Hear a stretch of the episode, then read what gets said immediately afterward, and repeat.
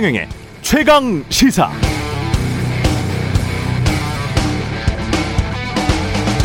숨소리가 가빴습니다. 몸에 호수를 몇 개를 꽂고 있는지 셀 수가 없을 정도였죠. 대기업 협력업체에서 10여 년간 전자제품 수리 용접을 하다 생긴 병 같았지만 산업재해로 인정받기는 힘들었습니다. 철 모르는 아이, 한숨만 쉬는 아내, 비가 조금만 와도 안방으로 들이칠 것 같은 대전의 허름한 주택가에서 10년쯤 전에 제가 본 모습. 산업재해 판정을 받고 싶어도 받지 못했던 어떤 노동자를 취재했었습니다.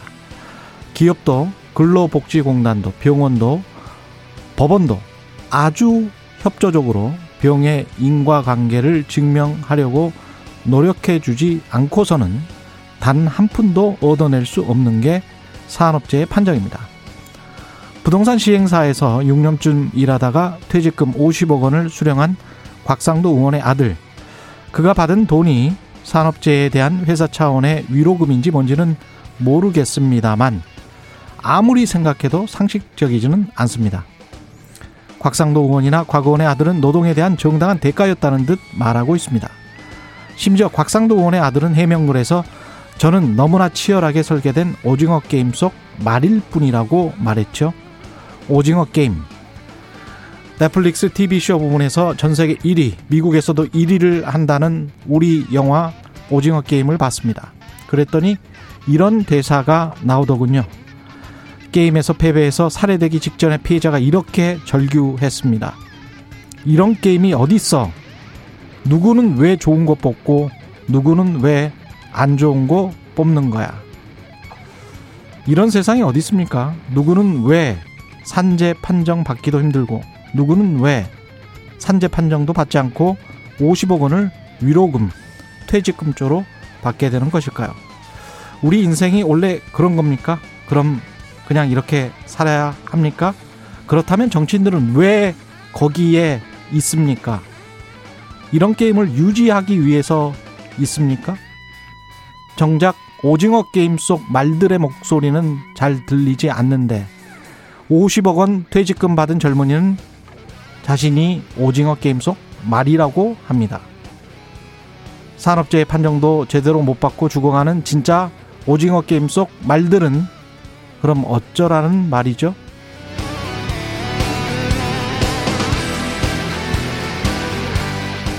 네, 안녕하십니까. 9월 29일 세상에 이익이 되는 방송 최경령의 최강시사 출발합니다. 최경령의 최강 시사 유튜브에 검색하시면 실시간 방송 보실 수 있습니다. 문자 자변은 짧은 문자 50원, 긴 문자 100원이 드는 샵 9730 무료인 콩 어플 또는 유튜브에 의견 보내주시기 바랍니다. 오늘 1부에서는 성남시 대장동 개발 의혹에 대해서 정말 팩트가 궁금하실 텐데 부동산 전문 변호사와 자세히 짚어보고요. 2부에서는 박수현 청와대 국민소통수석 만나봅니다.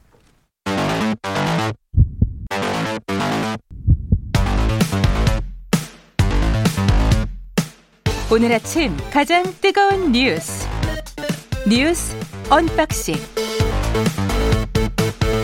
네, 뉴스 unboxing 시작합니다. 민동기 기자, 김민아 평론가 나와 있습니다. 안녕하십니까? 안녕하십니까? 예, 오늘도 뉴스가 많네요. 화천대유부터 또 시작하나요? 예, SBS 보도 먼저 얘기를 해야 될 것 같습니다. 예, 그 화천대유가 여러모로 사업 추진에 도움을 준 인사들에게 이익 제공을 약속했다는 그런 내용이고요. 어, 내부적으로 이들을 50억 약속 그룹이라고 불렀다고 합니다. 50억 약속 그룹. 네, 제보자가 이 같은 내용을 SBS 기자에게 제보를 했고요. 유력 인사들의 실명도 언급을 했는데 음, 일단 곽상도 의원은 물론이고 박영수 전 특검, 권순일 전 대법관이 여기에 포함이 됐고요. 이외에도 한 언론사 고위직 인사, 검찰 고위직 출신 법조인도 끼어 있었다. 이렇게 내용을 보도를 하고 있습니다. 이게 증언입니까? 아니면은 뭐 증언입니다. 문서가 있는 건 아니고요. 네, 예. 제보자가 이렇게 SBS 기자에게 증언을 했다는 거고요. 각각 50억씩을 챙겨주기로 했다. 네. 어, 지목된 인사들에 대해서 SBS 쪽이 이제 취재를 했는데 예, 사실관계를 전면 부인한 사람들이 대부분이었고, 내부 제보입니까? 네 취재에 응하지 않은 사람도 있었다라고 하고요. 숫자가 또 50억이네요. 네, 퇴직금과 똑같네. 그래서 화천대유 쪽에서도 이 SBS 보도에 대해서 사실이 아니다라는 입장을 밝혔고 음. 법적 대응을 검토하고 있다. 어제 공식적으로 이렇게 밝힌 상황입니다. 이른바 50억 클럽 이 얘기는 이전에도 이제 언론 보도가 좀 됐는데 이렇게 이제 세세한 내용이 보도되진 않고 그런 말도 있다. 이제 그렇죠. 이 수준에서 이제 보도가 됐었습니다. 근데 이게 잘 생각을 해봐야 될 게 만약에 화천대유에 이제 근무를 해서 고용이 됐거나 뭐 이런 형태로 근무를 하다가 이제 뭐 그게 50억을 뭐 퇴직금 쪼든지 뭐든지 그런 식으로 받았다라는 얘기하고 그다음에 그런 이런 이 일관된 기준 없이 이 사업에 어떠한 형태로든 도움을 준 사람들에게 어떠한 형태로든 간에 이익을 제공하고 그 액수가 이제 50억이다.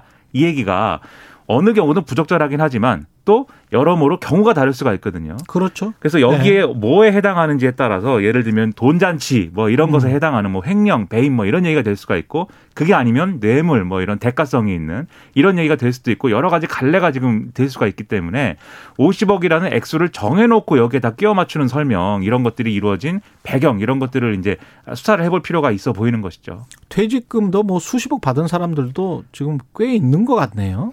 그러니까 지금 도시개발 분야 전문가인 이 전 전무가요. 예. 지난달 퇴직을 하면서 성과급, 퇴직금 등의 명목으로 수십억을 받았다라고 합니다.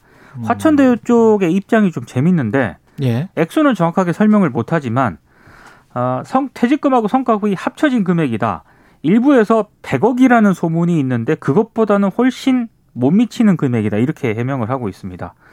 어, 지금 뭐 언론 보도를 총합을 해보면 분명한 것은 올해 예. 들어서 퇴직금하고 성과급 명목으로 화천대유가 모든 직원들에게 최소 5억 이상을 주기로는 계약을 한 것으로 보입니다. 모든 직원에게 그렇습니다. 아, 모든 직원이라고 해봤자 뭐 20명도 안 되죠. 16명입니다.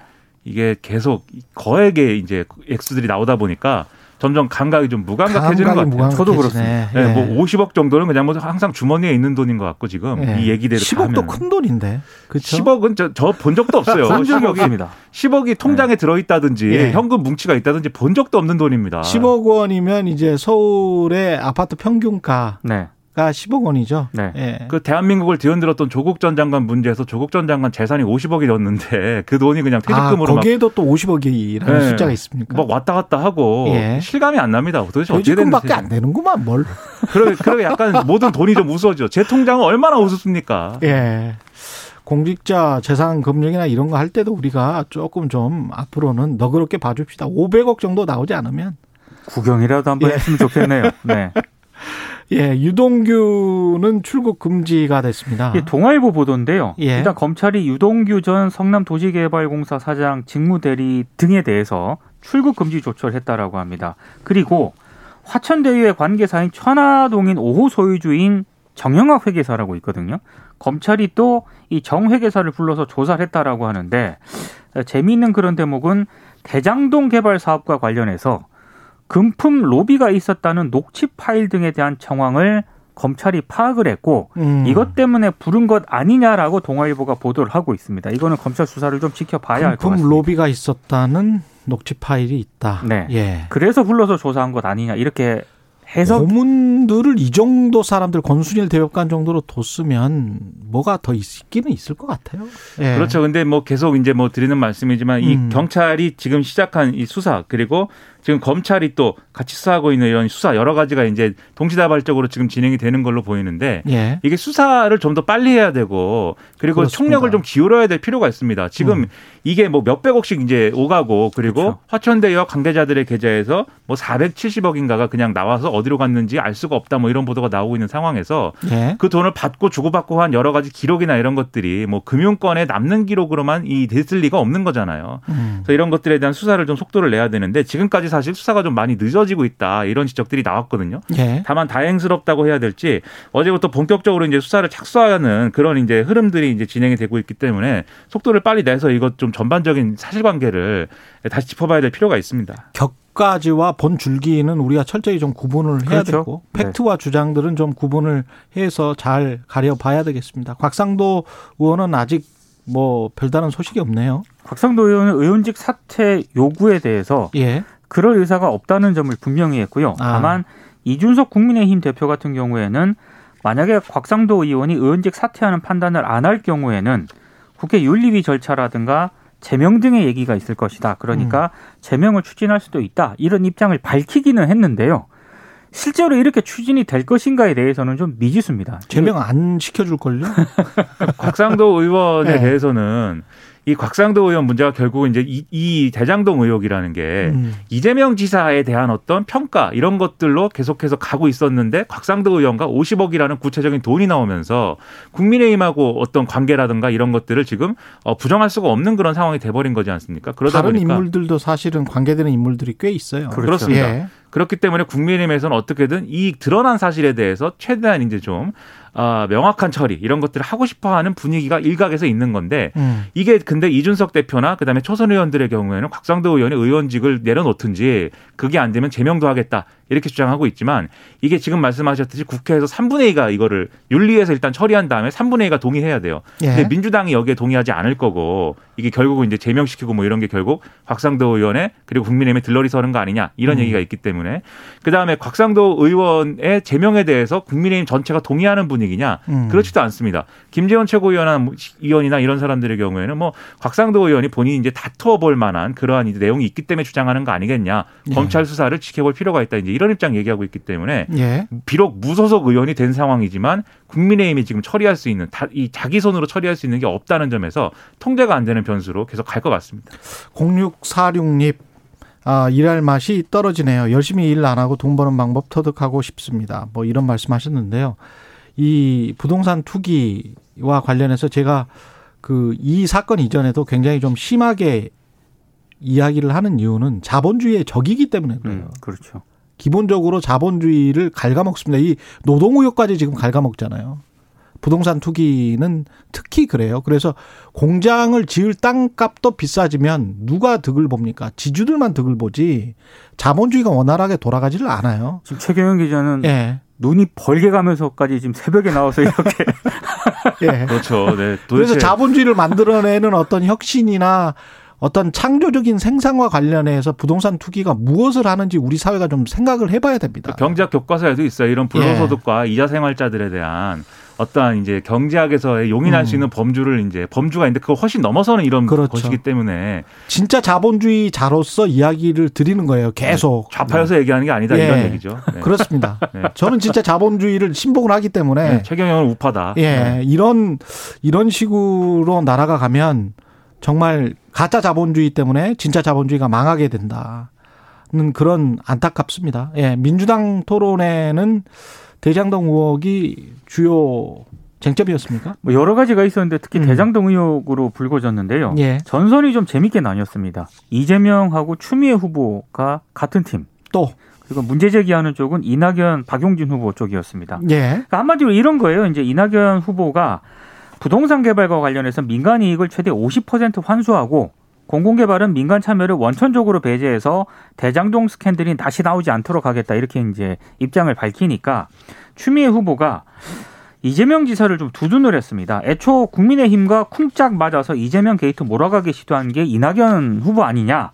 대장동과 관련해 들은 얘기 많다고 했는데 예. 에, 이재명 측근을 의심하는 것인지 속 시원하게 말해달라 이렇게 얘기를 했고 이재명 지사는 아, 자신이 공공개발을 하겠다고 하니까 국민의힘이 5년 동안 막았고 국민의힘이 거기서 엄청난 이권을 차지했는데 자신을 의심하는 것은 정말 타당하지 않다. 국민의힘의 책임을 물어달라. 어제 대장동 의혹 관련한 토론회였다고 해도 예. 과언은 좀 아닙니다. 그러니까 이게 대장동 의혹의 토론에서 중요한 쟁점일 수밖에 없는 현실은 있습니다. 그건 분명히 있는데 그렇죠.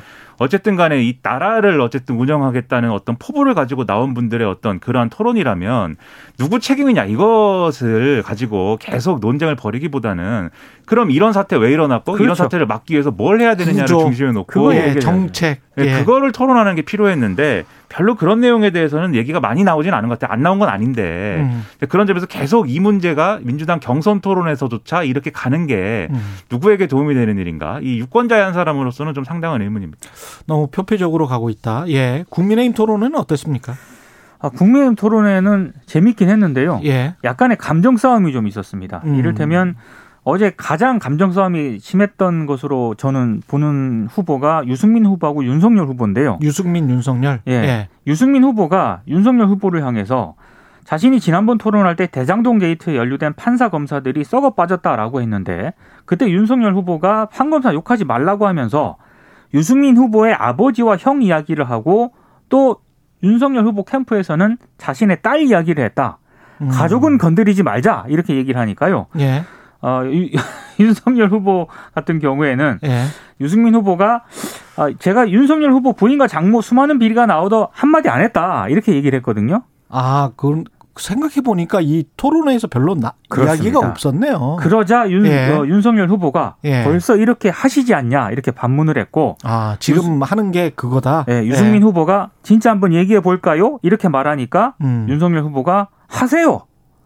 약간 이게 좀 이 대선 후보 토론회인데 이게 음. 정말 대선 후보 토론회인가 이런 생각이 들 네, 정도로 이런 감정 싸움이 그렇죠. 좀 들어가네요. 말씀하신 것처럼 예. 대선 후보 토론에서 뭐 가족은 건드리지 마라 뭐 이런 논리를 이제 가- 서로 얘기할 필요는 없는 거고요. 그렇죠. 다만 국민의힘 토론에서 이게 좀 재밌는 게 음. 그나마 어떤 정책적 쟁점들이 그래도 다뤄지고 있다는 게 다른 음. 분야가 좀 예, 나왔습니다. 그런 어? 부분에서는 긍정적인 측면이 있어요. 예를 예. 들면은 남북 정상회담이라든가 이런 남북에 관한 이 경협이라든가 이런 거 어떻게 평가할 거냐. 그리고 뭐 예. 나토식 핵공유라든지 아, 미국과의 관계 이런 거 어떻게 할 거냐. 이런 데 있어서는 그나마 정책적인 쟁점이 막 형성이 되고 있기 때문에 예. 국민의힘도 이런 부분들을 잘 살려가는 그런 토론이 앞으로 굉장히 많이 남았기 때문에 음. 이런 토론을 앞으로도 해야 된다. 이런 생각입니다. 예. 대검 압수수색 당했습니다. 거의 뭐 초유의 사태인데요. 공수처가 어제 동시 압수수색을 했는데요. 일단 대검 수사 정보 담당 관실에 검사와 수사관을 보내서 압수수색을 진행을 했고요. 근데 이건 좀 이상한 게 손준성 검사가 사용했던 컴퓨터 등은 이미 대검 감찰부에서 이걸 확보를 했거든요. 어, 공수처의 대검 압수수색은 이 손준성 검사 말고 이른바 제3의 검사와 관련된 것일 수도 있다 이런 얘기가 나오고 있습니다. 특히 어제 이제 이 제3의 검사가 누구냐면 부산지검 서부지청에 근무하는 그런 검사인데요.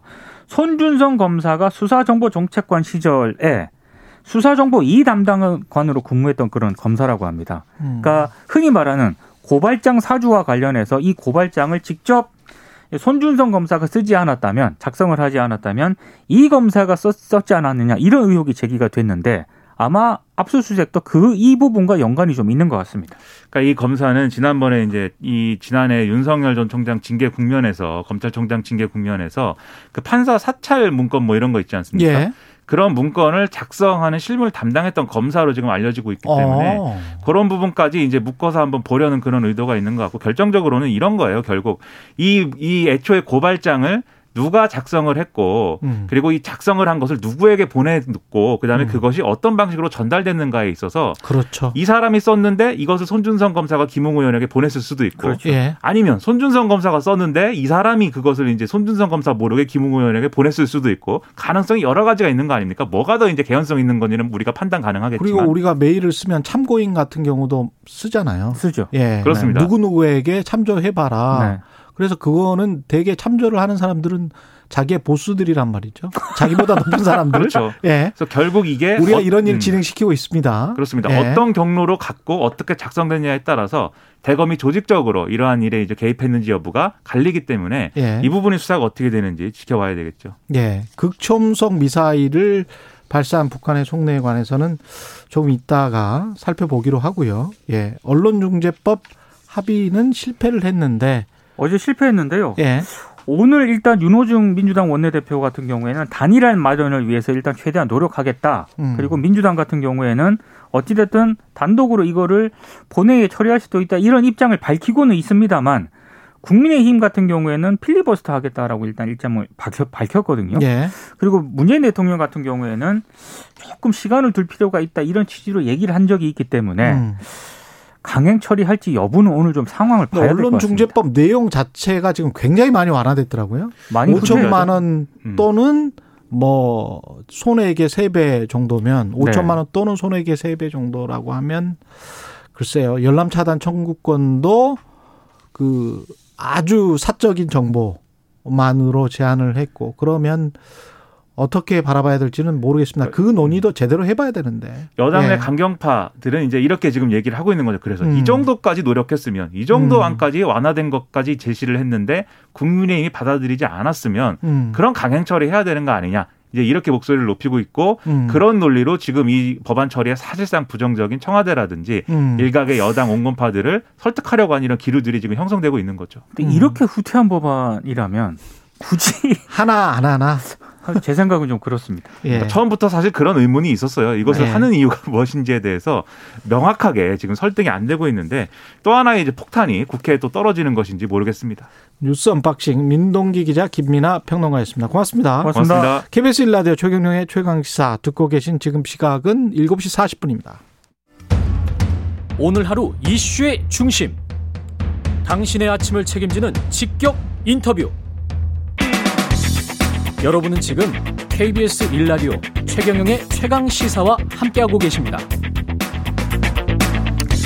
네, 성남시 대장동 프로젝트 특혜 의혹 여전한데요. 개발 사업 구조가 복잡하고 이게 부동산 시행 개발 이게 일반인들은 잘 모르는 영역인데 오늘은 그때 당시 상황 그리고 이 사업이 왜 그렇게 천문학적인 액수의 수익이 나게 됐는지에 관해서 부동산 전문 변호사와 함께 팩트 위주로만 예 한번 철저히 한- 철저히 한번 정리를 해보겠습니다. 김대일 변호사 나와 계십니다. 예, 법무법인 도시 소속이시고요. 예. 네. 부동산 전문 변호사로는 오랫동안 활동하셨죠. 예, 그렇습니다. 예. 관련해서 사실은 기자들한테 전화도 굉장히 많이 받으셨죠. 네. 예. 정치적으로 너무 민감한 사안이라 예. 뭐 대부분 거절했습니다.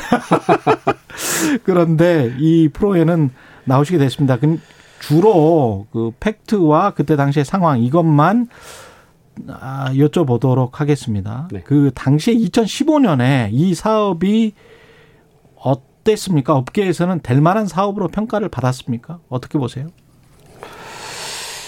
어, 아시는 대로 노무현 정부, 이명박 정부, 박근혜 정부, 지금 현 정부, 예. 현 정부 2015년 박근혜 정부 말기죠. 잘 아시는 대로 노무현 정부 말기에 부동산이 폭등했습니다. 예. 그래서 분양가 상한제를 민간 아파트에도 적용을 했었고요. 예. 그런데 이제 2008년 서프라임 모기지 글로벌 금융위기가 발생을 했고 예. 또그 이전에 노무현 정부 때 강력한 규제 정책이 효과를 봤는지 모르겠습니다. 이런저런 여건들이 더해져서 2008년, 2009년, 2010년부터 부동산 경기가 급격하게 하락을 했습니다. 그랬죠. 서울의 재건축 재개발 조합들이 다 어, 구역 지정을 해제하고 예. 조합도 해산하고 예. 그러면서 매몰 비용을 정부가 부담해야 되지 않느냐 이런 목소리도 많이 그 나왔습니다. 정도까지. 그랬죠. 그게 이제 2015년까지 계속 이어집니까? 아니면 2015년이 거의 끝물이었습니까? 하락기에 2015년이 하락기에 끝이고 거의 끝. 상승이 시작되는 그 지점이어서 예, 아주 애매하군요. 문제가 거기서 견해가 많이 갈리는 겁니다. 아, 그러니까 그때는 분양가 상한제가 있었나요? 민간 분양가- 분양가 상한제는 공공에는 분양가 상한제가 있었고요. 예, 분양가 상한제가 원래 1977년부터 시작이 됩니다. 그렇죠. 그런데 예. 민간 아파트에도 음. 분양가 상한제를 적용한 게 노무현 정부 말 2007년이었습니다. 그런데 2015년 시점은 어떻게 됩니까? 2008년에는 민간주택 분양가 상한제를 폐지했고요. 예, 이명 저 박근혜 정부 때는 완화를 했습니다. 그걸 완화를 시켰죠. 예. 그래서 상한제를. 여기 성남 대장지구는 예, 분양가 상한제가 적용되지 않는 지역이 된 거죠. 아 그렇게 된 거군요. 그런데 이제 예. 토, 지 수용을 하다 보면 예, 어, 보통 공시 가격을 기준으로 해서 감평을 하죠. 감정평가를 감정평가를. 하게 되는데 예, 그러니까 논밭의 경우에는 감정가가 낮을 수밖에 없습니다. 그러면 그렇죠. 수용가가 낮을 수밖에 없고 제가 알기로 보통 대장동 같은 경우는 얼마에 수용이 됐었나요? 어, 당시에 뭐 실거래 가격이 뭐 500만 원에 거래됐다고 하는데 예, 감정 가격으로 책정이 됐던 게 200만 원, 300만 원 선이었다. 200만 원, 300만 원. 예. 나중에 개발 시행을 해서 이 사람들 2018년, 19년 뭐 이럴 때 계속 분양을 하잖아요. 예. 그때 최종적으로 그러니까 분양을 할 때는 평당 얼마 정도? 토지를 3점 분양하게 되는데 85제곱미터 이상은 경쟁 입찰로 하고 예. 그 이하는 감정 가격으로 했는데 예.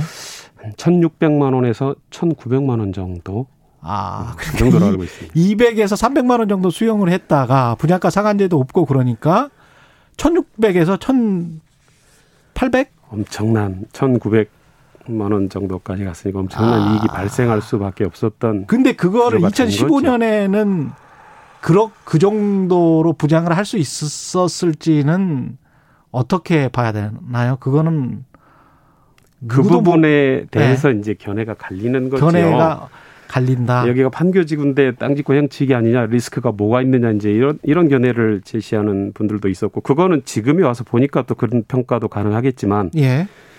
당시로는 그 전에 보면 2006년에 음마 아파트 30평이 11억 했던 것이 2008년부터 2013년까지 2013년이 최저 예. 8억까지 떨어졌다가 8억까지 예, 떨어졌다가 2015년에 서서히 이제 회복하면서 9억, 10억 오르다가 2016년에 한 11억, 2017년에 15억 16년에 다시 회복을 하는군요. 그렇습니다. 예. 그래서 지금 현재는 20억을 이제 오가하는데 예. 그 포인트 최저점에서 다시 회복하는 그 시점이라 음. 과거를 보면 미래가 어떻게 될지 모르는 상황이고 예. 아, 이제 이 회복세가 계속 지속된다고 판단되면 음. 사업성이 있다고 보이는 거죠.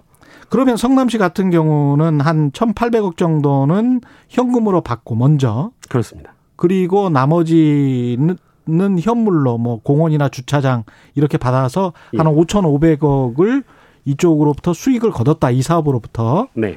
그거는 어떻게 그 확실한 팩트인 거는 맞습니까? 그거는 어. 5,500억 정도의 이 숫자는 그렇습니다. 이게 성남의뜰을 SPC 일종의 SPC를 만들면서 예. 주주로 참여하는데 성남 도시개발공사가 50% 플러스 한 주, 음. 나머지 민간 사업자가 나머지 지분을 갖게 되는데 예.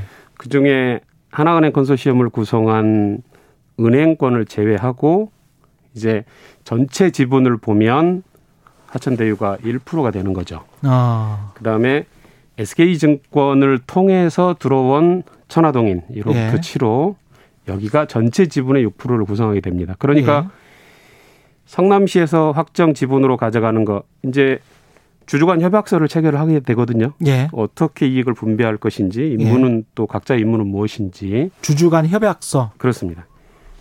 특수목적 법인을 만들어서 주주로 참여하는 것이기 때문에 음. 주주간 협약서를 만들죠. 그거는 아직 언론에 공개가 안 됐죠.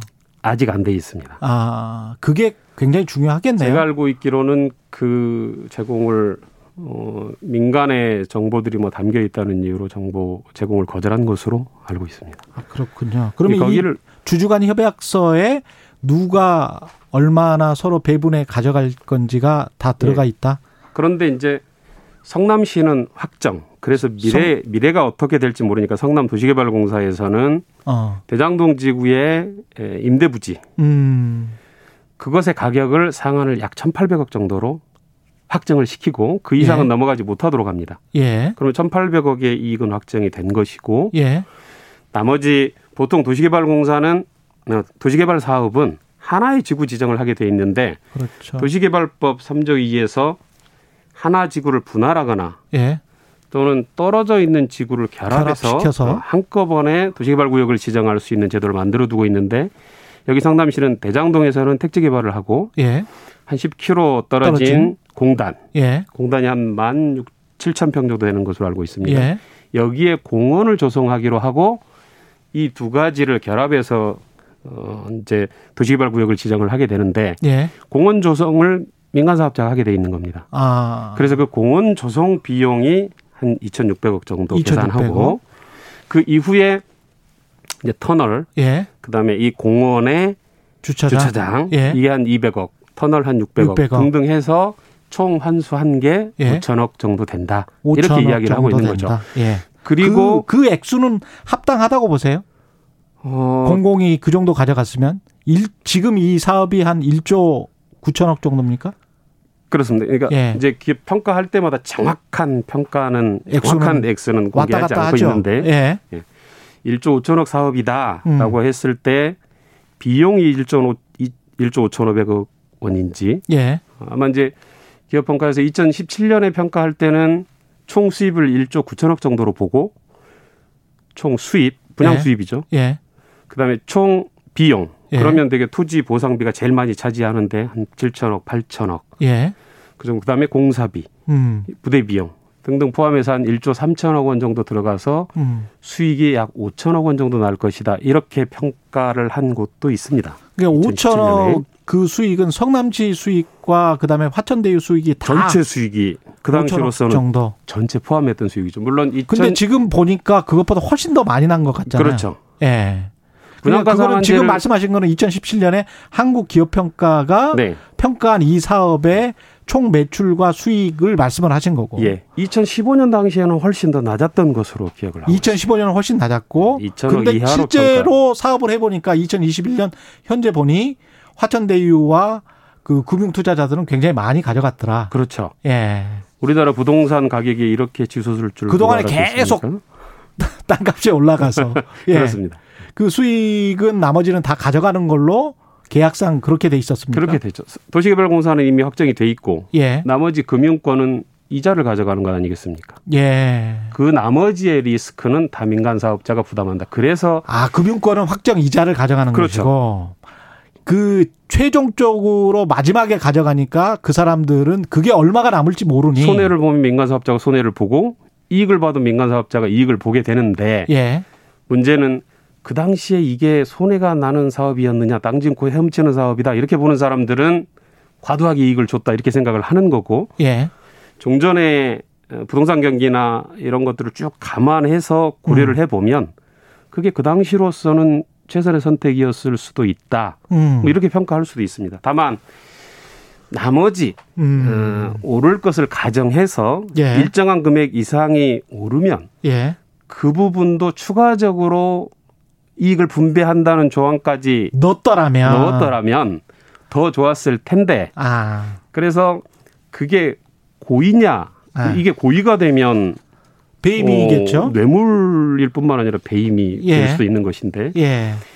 그게 고의가 사실 고의라고 보기는 어려운 거죠. 그게 부동산 경기가 어떻게 될지를 지는- 누가 단정할 수 있겠습니까? 그렇죠. 예. 그래서 다소 아쉬운 점이 있고 skill이 조금 부족한 점은 있을 수 있다. 예. 이렇게 성남시가 당시 예. 예. 그래서 좀 아쉬운 점이 있을 수 있지만 예. 적어도 그 부분과 관련해서는 제가 제 생각에는 뭐 그 당시로서는 어, 적정한 선택이지 않았을까. 물론 뭐 능력의 부족을 조금 탓할 수는 있겠는데 예. 문제는 이게 땅 짓고 헤엄치는 사업인데 크게 그 민간 사업자에게 그렇게 과도한 이익을 주는 건 뭔가 대가 관계가 있지 않았겠느냐라는 의혹을 제기한 것이고 예. 그게 민간 사업자를 선정하는 과정에서 어떤 절차적 위법이나 음. 심사하는 데 있어서 어떤 다른 문제가 있지 않았겠느냐라는 의혹의 문제는 저로서는 알 수 없는 이야기들이고 오케이. 예. 그거는 이제 구체적인 혐의가 드러날 때 수사기관에서 알겠습니다. 수사를 해서 밝혀내야 될 문제라고 생각합니다. 화천대유 같은 경우에 그 화천대유의 행태 있지 않습니까? 예. 그 대법관 출신을 고문, 뭐 검사장, 검찰총장 뭐 이렇잖아요. 예. 일반적으로 이렇습니까? 시행사가 개발 시행사가 특수한 경우라고 봐야지요. 특수합니까? 예. 그러면 이 사람들이 뭐 1,500만 원을 받았다 월 네. 고문료로 이거는 어, 어, 어떤가요? 어, 보통은 어, 한 자, 자. 20초밖에 안 남아서 아. 짧게. 어떤 사람에 기대면 예. 그 사람의 존재만으로 돈을 주죠. 예. 그러나 그 사람이 가지고 있는 지적 노하우나 능력을 보고 돈을 주게 되면 예. 자문이나 용역 계약의 형태를 취하는 것이 그게? 보통입니다. 예. 저희는 저희가 도시공사 다른 공사나 예. 뭐 행정기관의 다른 뭐 관청 예. 등의 자문료는 예. 뭐 50만 원에서 100만 원 정도 50만 원에서 100만 수준이고 원. 용역 계약도 뭐 김대일- 1000만 원을 잘 넘지 않습니다. 변호사였습니다. 예. 고맙습니다. 감사합니다.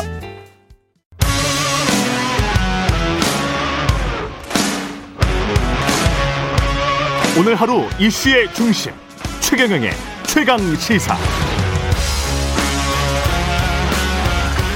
네, 문재인 대통령의 종전선언 제안에 대해서 종전선언은 물론 남북 정상회담도 빠른 시일 내에 해결될 수 있다. 유화적 입장을 보였던 북한이 김여정 담화 사흘 만인 어제 돌연 단거리 미사일 한 발을 발사했습니다. 청와대도 NSC 에, 국가안보위 상임위 긴급회의 개최하는 등 의도 파악에 분주하고 있- 분주한데요. 청와대 박수현 국민소통수석 연결돼 있습니다. 안녕하세요. 예, 안녕하세요. 박수현입니다. 예. 이게 유화 담화 내놓고 사흘 만에 단거리 미사일 발사 이거 어떻게 봐야 할까요? 예. 그래서 청와대가 그 입장을 요구하는 언론에 대해서 청와대는 정말 종합적이고 면밀히 분석하고 신중하게 보고 있다라고 하는 그런 신중한 입장을 내지 않았습니까? 예. 에, 여러 가지 상황들을 예상을 했었고요. 그리고 어제 말씀하신 대로 NSC 긴급 상임위원회를 개최해서 즉각 유감을 표시한 바가 있습니다. 음. 에, 현재는 어, 여러 차례의 북한의 담화 그리고 어, 미사일 발사 상황 저희가 포착한 정보들이 있을 것 아닙니까? 예. 그리고 오늘 북한이 발표한 미사일에 대한 뭐 규정 이런 것들을 종합적으로 한미 공조하에 정확하게 분석이 우선이고요. 그것이 예. 끝나야 이제 어떤 입장이 있을 것으로 봅니다. 이게 어떤 미사일인지 추정이 되나요? 그러니까 이제 그 재원을 분석함에 있어서 예. 뭐 우리 한국이 가지고 있는 정보, 미국이 가지고 있는 정보 이런 것들을 종합하지 않겠습니까? 예. 에, 그래서 어떤 재원에 관한 것은 그 발사 거리, 그 다음에 속도, 그 다음에 고도, 뭐 이런 것들을 종합적으로 분석해야만이 음. 정확하게 그 재원 분석을 이 가능한데 그것이 뭐 금방 뭐 발사하자마자 나올 수 있는 것이 아니기 때문에요. 예. 면밀히 분석하고 있다 이렇게만 말씀드리겠습니다. 근데 특히 이전 담화에서 보면 김여정 담화에서 보면 그 정상회담 가능성 언급하면서 북한 미사일은 도발이고 한국 미사일은 억지력이라는 한국과 미국의 태도는 이중 기준이다. 이중적이다. 이렇게 비판을 했단 말이죠. 그리고 네. 나서 이제 미사일을 발사를 한 걸 보면 우리도 억지력을 위해서 하고 있는 건데 북한 입장에서는 이거를 이번에는 뭐라고 하는지 봐야 되겠다라고 한번 떠보는 걸까요? 뭐 북한의 행동에는 늘 예. 여러 가지 중의적 의미들이 다 있습니다. 그렇기 예. 때문에 에, 정확히 예단하지 않고 어, 아까 말씀드린 그런 여러 가지들을 종합적으로 분석하면서 어, 지금 말씀하신 대로 북한의 의도가 무엇인지를 정확하게 파악하도록 지금 그렇게 노력을 하고 있는 중입니다. 하여튼 예단하는 것은 어, 옳은 일이 아닙니다. 아, 그렇군요. 그럼 지금 자체로 우리가 나가는 성명서는 신중할 필요가 있는 거겠죠? 북한의 예. 의도를 정확히 모르는 상황이니까. 당연히 그렇습니다. 예. 그렇기 때문에 언론들도 여러 가지 상황들을 추측해서 이렇게 기사들을 에, 작성을 했던데요. 예. 하여튼 그런 모든 것들을 다 가능성을 열어두고 중의적으로 현재는 봐야 되고 예. 에, 그 어떤 분석이 끝난 후에야 좀 더 정확한 의도를 알 수 있지 않겠습니까? 음. 그래서 어제 이제 그 미사일 발사하고 바로 20분 후에 유엔 주재 북한 김성 대사가 어, 미국이 말이 아닌 실천과 행동으로 적대적 의사가 없다는 걸 보여줘야 한다 이런 이야기를 한 것을 보면 예. 결과적으로 미사일 발사와 북한 대사의 발언은 굉장히 상관 관계가 있는 것으로 상식적으로 해석할 수 있지 않겠습니까? 그런 것 같아요. 미사일 예. 발사의 의도를 어, 김성 유엔 대사가 아마 해석을 했다, 해줬다 이렇게 볼 수도 있는 것인데요. 예. 네, 그런 측면이 하나 있을 것이고 예. 또 하나는 실제로 뭐 재원 분석을 해봐야 알겠습니다만 어, 자신들이 이게 전혀 뭐 새로운 미사일이다라고 한다면 음. 어떤 자신들의 어떤 그 무력 개발 계획 뭐 이런 것에 따라서 우리는 한 것이다라고 그렇게 주장을 이제 할 것이고요. 예. 그렇게 하기 위해서 앞에 있는 담화에서 아까 앵커께서 질문하신 대로 뭐 그렇게 이중잣대 이런 것들을 막 포석을 깔아놓은 것도 있을 수 있고 예. 그러나 어떤 것은 지금 예단할 수가 없습니다. 그러한 중의적인 뜻들을 가지고 있을 것이기 때문에 정확한 분석을 통해서 북한의 의도를 정확하게 예, 파악하고 그리고 대응하는 것이 지금 우리가 가져야 될 태도다 이렇게 생각합니다. 북한은 미국에 바라는 것일까요? 한국에 바라는 것일까요? 그것도 참 궁금하고요. 말이 아닌 실천의 그 실천은 어떤 실천을 원하는 것인지 뭘까요? 미국의 어떤 실천, 한국의 어떤 실천 어떻게 보세요?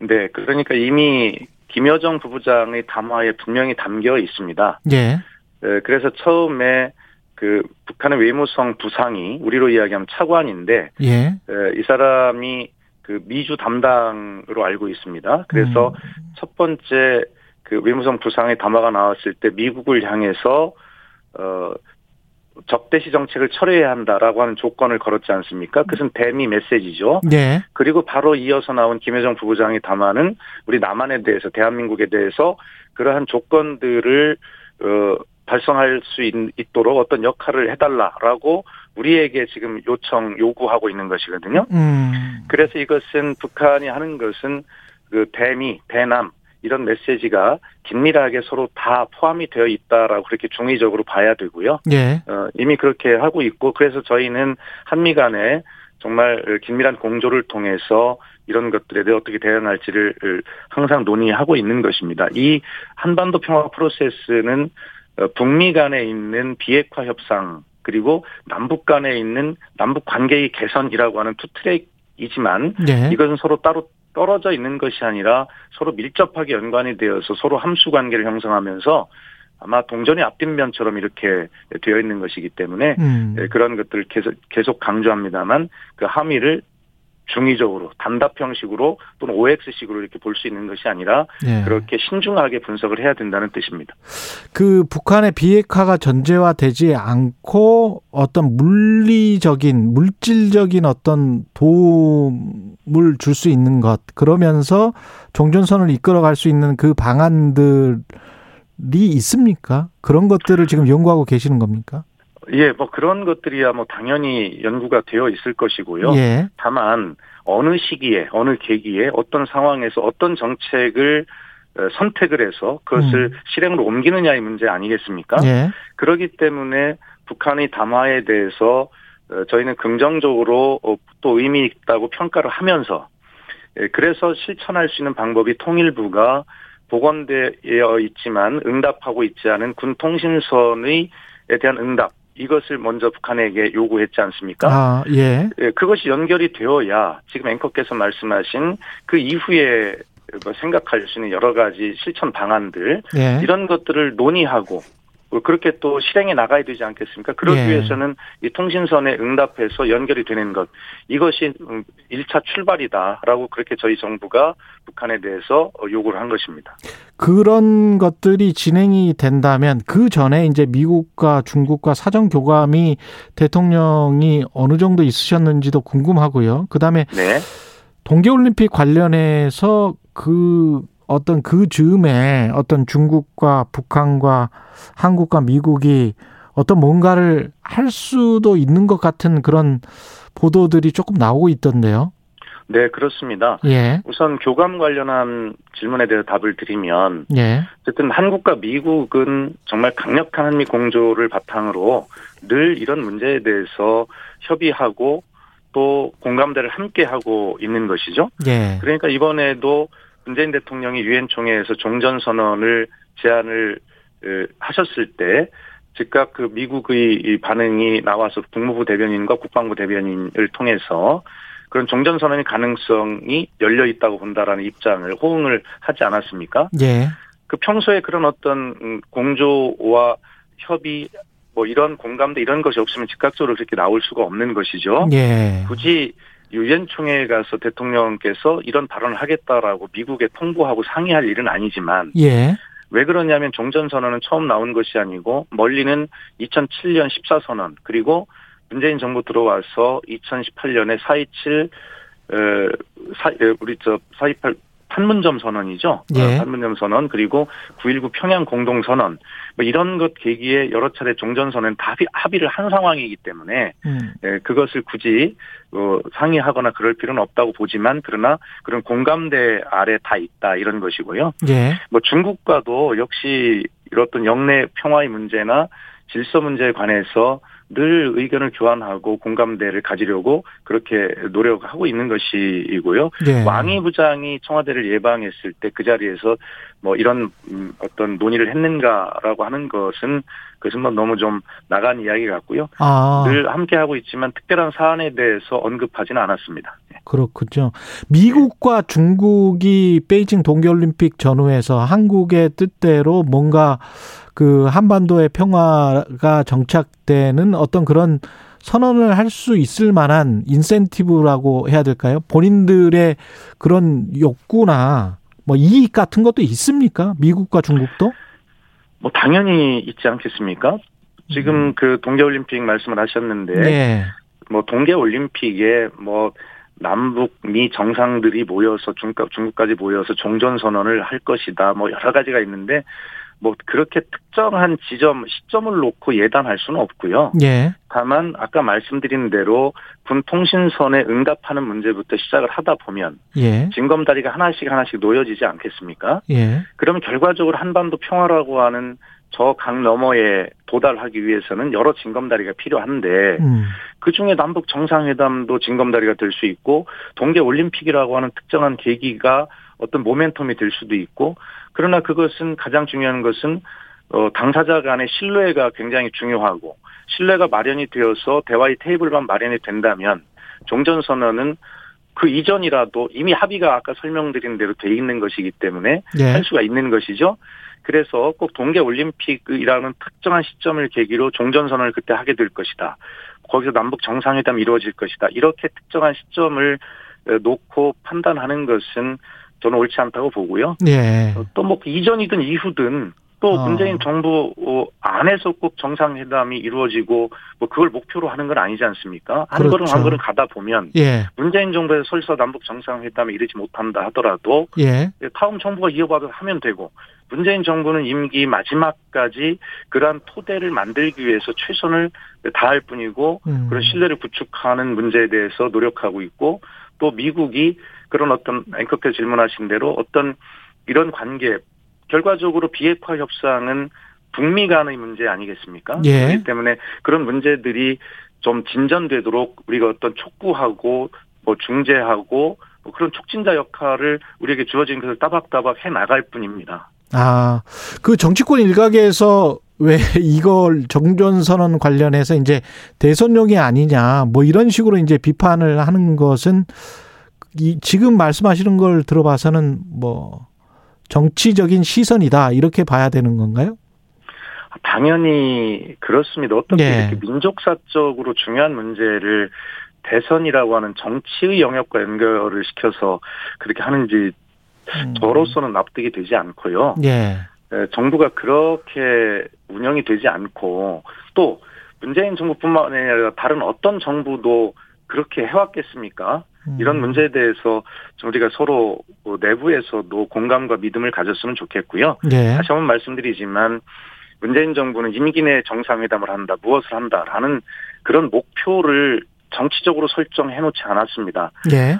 징검다리를 남과 북이 협의하고 합의하면서 정말 조심스럽게 하나씩 하나씩 놓아가다 보면 음. 어, 저 평화라고 하는 저 강 너머에 도달할 수 있다라는 그런 신중한 생각을 가지고 하나하나 조심스럽게 가고 있는 것 뿐이지 어떤 것을 예단하거나 목표로 세워놓고 가고 있지 않다는 말씀을 다시 한번 드립니다.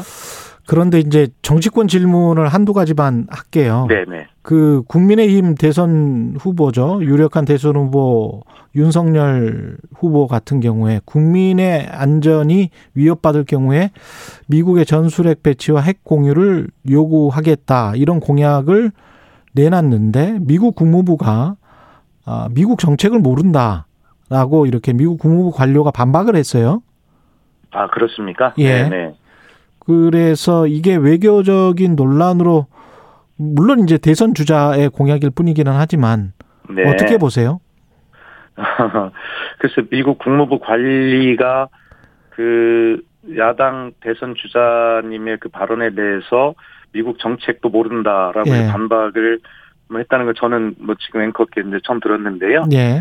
에, 아마 뭐 그런 것들을 버- 그 발언과 미국 국무부의 어떤 반박 이런 사실들을 모두 포함해서 야당 대선 후보님의 발언과 관련해서 음, 청와대가 어떤 입장을 밝히는 것은 아주 적절치 않습니다. 그렇군요. 예. 네네. 알겠습니다. 그 또 적절치 않은 질문을 하나 더 드려야 될 것 같은데 왜냐하면 답변도 예상하시겠군요. 예, 예. 지자체 선거가 한 9개월 앞에 남았는데 박수영 네. 수석님이 이제 양승조 지사를 각종 여론조사에서 추격 중인 것으로 나타나고 있단 말이죠. 아, 네. 예. 혹시 출마를 하시나, 하시나요? 아니, 저는 예. 그렇다고 제가 어느 예. 그 언론사에서 여론조사를 하는지도 모르기 때문에 예. 저를 빼달라라고 얘기도 할 수도 없, 없는 상황이고요. 예. 그렇다고 제가 청와대 수석비서관인데 뜬금없이 저는 지방선거에 출마하지 않습니다라고 공개적으로 뭘 이야기하는 것도 적절치 않잖아요. 아, 예. 네, 그러나 지금 현재는 예. 정말 청와대 분위기를 좀 말씀을 드리면 예. 대통령님을 비롯해서 청와대는 오직 방역과 백신 그리고 예. 이에 대한 코로나 극복이 가장 중요한 주제이고 그거밖에 보지 않습니다. 음. 그리고 그거에 대해서 최선을 다하고 있는데 청와대 참모가 지방선거에 무슨 그걸 염두에 두고 있다거나 그건 참모의 자격이 없는 것이죠. 예, 그렇게 이해해 주시기 바랍니다. 알겠습니다. 그리고 문 네. 대통령이 문재인 대통령이 개고기 식용 금지를 그- 검토할 때라고 이야기했잖아요. 네. 이거는 지금 당장입니까? 아니면은 앞으로입니까? 왜냐하면 이게 좀 자영업자들이 힘든데 이 예. 상황에서 물론 그거 어 그거 하시는 분들 거의 별로 없긴 한데요. 그렇습니다. 이제는 예. 좀 문화가 많이 바뀌었죠. 예. 지금 당장이라도 좀 해야 될까요? 어떻게 보십니까 이 문제는? 대통령님께서 검토 지시를 하셨다고 그 당장 오늘 내일 실행이 될 이유가 없지 않습니까? 아, 그렇긴 예. 하죠. 예. 네, 어, 시간을 가지고 오랫동안 차분히 준비를 하고 국민 정서와 그 다음에 이해 당사자들이 있지 않습니까? 예. 예, 그분들의 입장까지 다 고려하고 음. 그리고 이게 대통령의 지시로 될 것이 아니라 법률로 돼야 될 상황 아니겠습니까? 그렇습니다. 예. 동물보호 법 같은 것도 개정해야 되고요. 예. 그리고 또 법률이 또 안이 제출이 돼 있는 것도 있고 음. 그래서 이 문제는 우선 정부로서는 이 현황을이라도 우선 파악을 하고 자료를 또 만들고 예. 그래야 그리고 나서 국회가 이것을 법률로 어, 추진해야 되고 공청회도 해야 될 거고 그리고 그 대책들에는 지금 걱정하시는 대로 그 이해 당사자들이 뭐 전업 지원이나 예. 하게 된다면 이런 다양한 대책들이 당연히 꼼꼼하게 배치가 되지 않겠습니까? 음. 그런데 지금 그 검토를 해봐라라고 지시한 대통령의 말씀이 당장 지금 오늘 내일 실행이 되는 것을 음. 전제로 그렇게 그 기사가 작성이 되고 예. 또뭐 이렇게 자영업자들이 고통이 있다라고 하시는 것은 그렇게 적절해 보이지 않습니다. 하여튼 정부는 예. 어떤 해야 할 일들에 대해서 음. 어, 따박따박 할일 해야 할 때 할 일을 하는 것입니다. 그리고 그런 여러 가지 걱정들을 두루 살피면서 예. 어, 그렇게 일을 해나갈 것입니다. 알겠습니다. 말씀 감사하고요. 청와대 박수현 국민소통수석이었습니다. 고맙습니다. 네, 감사합니다. 공정, 공익, 그리고 균형. 한 발짝 더 들어간다. 세상에 이익이 되는 방송. 최경영의 최강 시사. 네, 언론중재법을 두고 여야가 대치하고 있는 가운데 정작 본질은 점점 사라져가는 느낌이죠. 양쪽 모두 피해자 구제가 우선이라고는 하는데 정작 피해자가 정말 구제될 수 있는 것인지 의문이 들고 있습니다. 관련해서 진짜 피해를 보신 분입니다. 그리고 최근에 가짜뉴스 가세연 피해 단체, 피해자 단체를 발족한 홍가혜 씨와 이야기를 나눠보겠습니다. 여보세요? 네, 여보세요. 예, 예. 그, 가, 아, 가짜 뉴스의 진짜 피해자를, 피해자를 제가 지금 만나고 있는 겁니다. 예. 지금은 웃으시지만, 예. 언론중재법 관련해서 이제 언론 피해자 구제법이거든요, 원래 명칭이. 예. 어떤 생각이 많이 드시나요? 음, 최근에 이제 그런 논란 때문인 거죠. 예. 이제, 예. 네. 처음에는 이제 이러한 중재법들이 나온다 이렇게 했을 때 저희가 되게 어 드디어 이제 뭔가 저희들도 좀 반겼던 뭐 이렇게 구제 받을 수 있나 이렇게 반겼던 마음이 있었는데 예. 최근에 이제 뭐 이렇게 계속 진행되는 모습들을 보니까 솔직히 너무 속상한 마음이 제일 큰 것 같습니다. 어, 너무 지지부진하다. 피해자 네. 입장에서는, 피해를 당해본 사람 입장에서는 그런 생각이시군요. 네, 그런 것도 있고 예. 법안 자체에 좀 많이 피해자 진짜 피해자 구제를 위한 음. 어 부분들도 많이 좀 뭐 삭제된다거나 뭐 지금 이렇게 많이 이렇게 좀 뭐 이렇게 좀 많이 지금 완화됐다? 예예예 네. 그런 부분들도 좀 있고 예. 어, 솔직한 말로 좀 누더기 법안이 좀 되고 있지 않나 누더기 식으로. 법안이 되고 있다. 네 그런 식으로 저희들은 평가하고 있습니다. 청취자나 시청자 여러분이 잘 모르실 것 같은데요. 2년 전에 예, 예. 2019년에 디지털 조선일보가 예, 예. 홍가혜 씨 본인에게 이제 6천만 원을 배상하라는 이게 대법 판결이었습니까? 어, 2심 판결, 이심- 1심, 일심 판결. 네네네, 1심 판결을 받고, 2심 판결도 받고, 현재는 지금 2년째 대법원에 계류 중에 있습니다. 2년째 대법원에 계류 중이시고 6천만 원을 배상하라는 판결을 2심 판결까지는 받은 거죠. 네, 그렇습니다. 6천만 원을 배상하라는 거면 굉장히 큰 배상 판결이란 말이죠. 지금 현재 네네. 현행법으로 보면 네 네, 대한민국 최초로 최고 많은 금액이 판결되었습니다. 디지털 조선일보가 어떤 일을 했길래 그런가요? 저에 대한 이제 허위사실 사생활적인 과거 행적이라면서, 예. 어, 제가 해경, 명- 해경 그 명예훼손 혐의로 인해 가지고 뭐, 체포되니 많이 이랬을 때부터 과거 예. 행적이라면서 사생활에 대한 관련 허위사실 기사들을 쏟아내기 시작했는데, 예. 그것들이 커뮤니티나 또는 그 지금 기자라고 불러야 될지 모르겠습니다. 예. 그 당시 연예 부장, 연예계 기자로 활동했던 김용호 씨, 가세연. 아, 예. 네네. 그 사람의 어, 트위터라거나 확인되지 않은 그런 주- 일방적 주장을 이렇게 음. 기사화하면서 그런 것들이 다, 어, 되게 많이, 엄- 엄청난 기사를 많이 냈었는데 그런 것들 저희들이 다 소송을 걸었고, 네, 음. 승소했던 부분입니다. 허위 사실 유포 그것도 사적인 정보에 예, 관해서 그렇습니다. 예, 허위 사실을 유포한 걸로 6천만 원 배상했는데 그 2심까지 가는 기간에 네네. 이게 소송을 언제 시작을 했었던 거죠? 소송을 저희가 정확한 연, 제가 예. 정확한 연도 몇년 정도 한 3년 정도 됐습니까? 네, 2, 3년 정도 아마 그동안에 소송 비용은 어- 어느 것 정도 쓰셨어요? 어, 조선일보뿐만이 아니라 다른 언론사 또 기자 개인들에게도 걸었던 부분들이 있었고 예. 소송 비용은 총 2억 정도가 들었습니다. 2억 원? 네, 2억 원 정도가 들었습니다. 근데 지금 배상 판결 나온 거는 6천만 원이에요? 그렇습니다. 그 6천만 원은 받 아직은 받지도 못했을 거 아니에요? 그런데 이제 그 모르겠습니다. 디지털 조선 이제 조선일보가 예.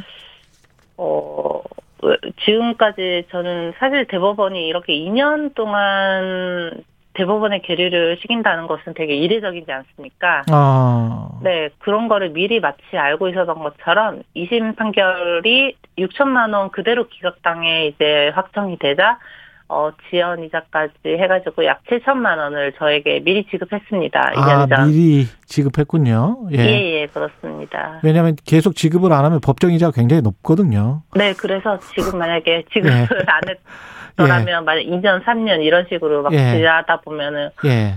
아마 두 배, 세 배 막 이런 식으로 예. 이제 돈이 뭐 불어나는 거니까. 예. 네네. 그때 2심 판결 나자마자 저에게 지급을 하시더라고요. 혹시 지금 저 추가적인 소송도 진행되고 있는 거죠? 조선, 조선일보에 관련된 거 말씀이십니까? 아니요, 전체 언론에 관해서. 예. 어, 아니요. 그렇지 않습니다. 아, 그렇군요. 조선일보와 관련해서는 추가적인 소송이 네. 진행되고 있지 않습니다. 진행되고 있지 않고. 네네, 예. 대법원에 계류 중이고, 추가적으로 언론사들과 소송이 진행되고 있지는 않은데, 예. 저희가 당시, 그 당시 23곳의 언론사와 소송을 했었는데, 예. 그 특정 언론들을 이렇게 특정해서 이렇게 소송을 진행을 했었고, 최근에 못 본 기사들도 이제 발견이 되고는 있는데, 예. 음, 다른 방식을 취하고 있습니다. 소송이 아닌. 그거는 특정 언론을 지목한 거는 가장 뭐라고 해야 될까요? 악의적이거나, 악의적이었다. 네네, 되게 많았거나 그랬던 눈에 띄었던 이제 아 이런 언론들이 처음에 제일 먼저 나섰다 이렇게 싶었던 언론들을 특정했었습니다. 이게 그 언론의 피해가 뭐라고 생각을 하세요? 언론이 주는 피해가 개인을 어떤 특정 이미지로 그냥 낙인 찍어버리는 그래서 음. 사람들이 그렇게 알아버리는 그런 겁니까? 그런 것도 있지만 예. 저는 분명히 특정한 목적을 가지고 의도를 가지고 이제 이런 가짜 뉴스를 예. 어, 생산한다라고 이렇게 생각하고 있습니다. 그런데 개인들이 받는 피해는 예. 낙인 효과도 있지만 어 상상이 상상 일반 사람들은 조금 상상이 어려웠을 겁니다. 일상생활이 자체가 사실 좀 회복되기가 많이 어려운 지점이 있습니다. 구체적으로 좀 말씀해 주세요. 예. 취업도 어렵고 취업. 예 예를 들어서 뭐 직장에 취업을 하는데 뭐 취업을 하려고 뭐 하는데 어이 사람 아. 유명한 사람 아니냐 뭐 평판 조회 그러면 같은 거를 하고 뭐 이러니까. 그렇죠 예. 뭐이 사람 뭐 해결 뭐 이런 식으로 고발을 폭로를 했었던 사람인데 우리 회사에 대해서 비밀을 알게 되면 이런 아. 것도 폭로하게 되지 않느냐 이런 이미지도 약간 받았었 그리고 뭐 조선일보랑 소송 중이라는데 뭐 어떻게 될지도 모르겠고 뭐 이렇게 되겠네요. 네 그렇습니다 약간 그런 이미지들도 되게 강했고 음. 그래가지고 취업을 하려고 해도 다 잘 안 됐었었고 네 그랬습니다. 그런 걸로 따지면 6천만 원이란 그 배상금은 그 잃어버린 시간까지 포함하면 굉장한 건 그 정말 미, 미미한 거네요. 개인으로 봤을 땐. 그렇죠. 그리고 또 뭐 소송 6천만 원 이긴다고 해서 또 제가 다 가지는 것도 아니고 변사와의 이제 약정 비율도 있을 것이고 변사 비용들도 상당합니다.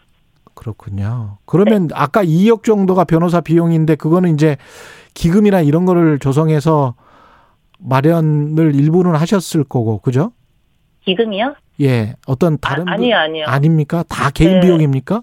네, 그렇습니다. 저는 아, 제가 지금- 잘못 알고 있었군요. 예. 예, 예. 저는 지난 7년 세월호 참사 이후 어 개인이나 뭐 단체로부터 든 어디든 뭐 10원 한 장 후원이나 그렇게 그랬군요. 저는 그렇게 네, 알고 있었는데 잘못 네. 알고 있었네요. 그러면 네네. 2억 원을 완전히 개인 비용으로 하고 6천만 원 배상 판결 받았지만 6천만 원 안에서도 또 변호사 비용을 따로 지급해야 되는 거예요. 네, 그렇습니다. 승소를 했기 때문에 승소. 승소 비율도 약정도 있고 또 이제 2억여 원이라는 것은 이제 언론 소송 전체 비용을 제가 말씀드린 것입니다. 야 정말 그 시간과 그 비용과 그리고 이뤄낸 거는 그렇습니다. 어, 그런데 이제 2억 원이 드- 약 2억 원이 넘을 수도 있는데 뭐 이렇게 들기는 했는데 이제 6천만 원 조선일보 이렇게 하면 되게 많은 것 같지만 사실 다른 타 언론사들은 500만 원에서 뭐 300만 원 난 언론사들도 있고 1000만 예. 원뭐 이런 게 현실입니다. 시간이 다 돼서 안타까운데요. 27일에 가짜뉴스 가세현 피해자 단체 발족 기자회견을 여셨고 네. 징벌적 손해배상제는 꼭 돼야 된다 그런 입장이십니까? 짧게 10초. 예. 아 시간이 다 돼서요. 예.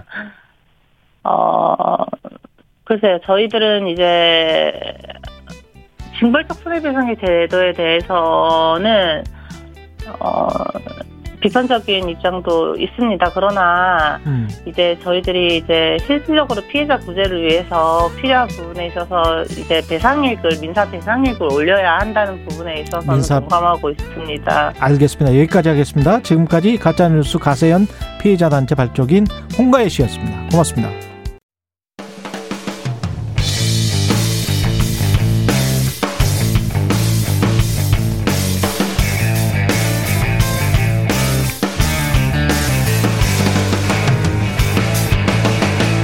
최경영의 최강 시사.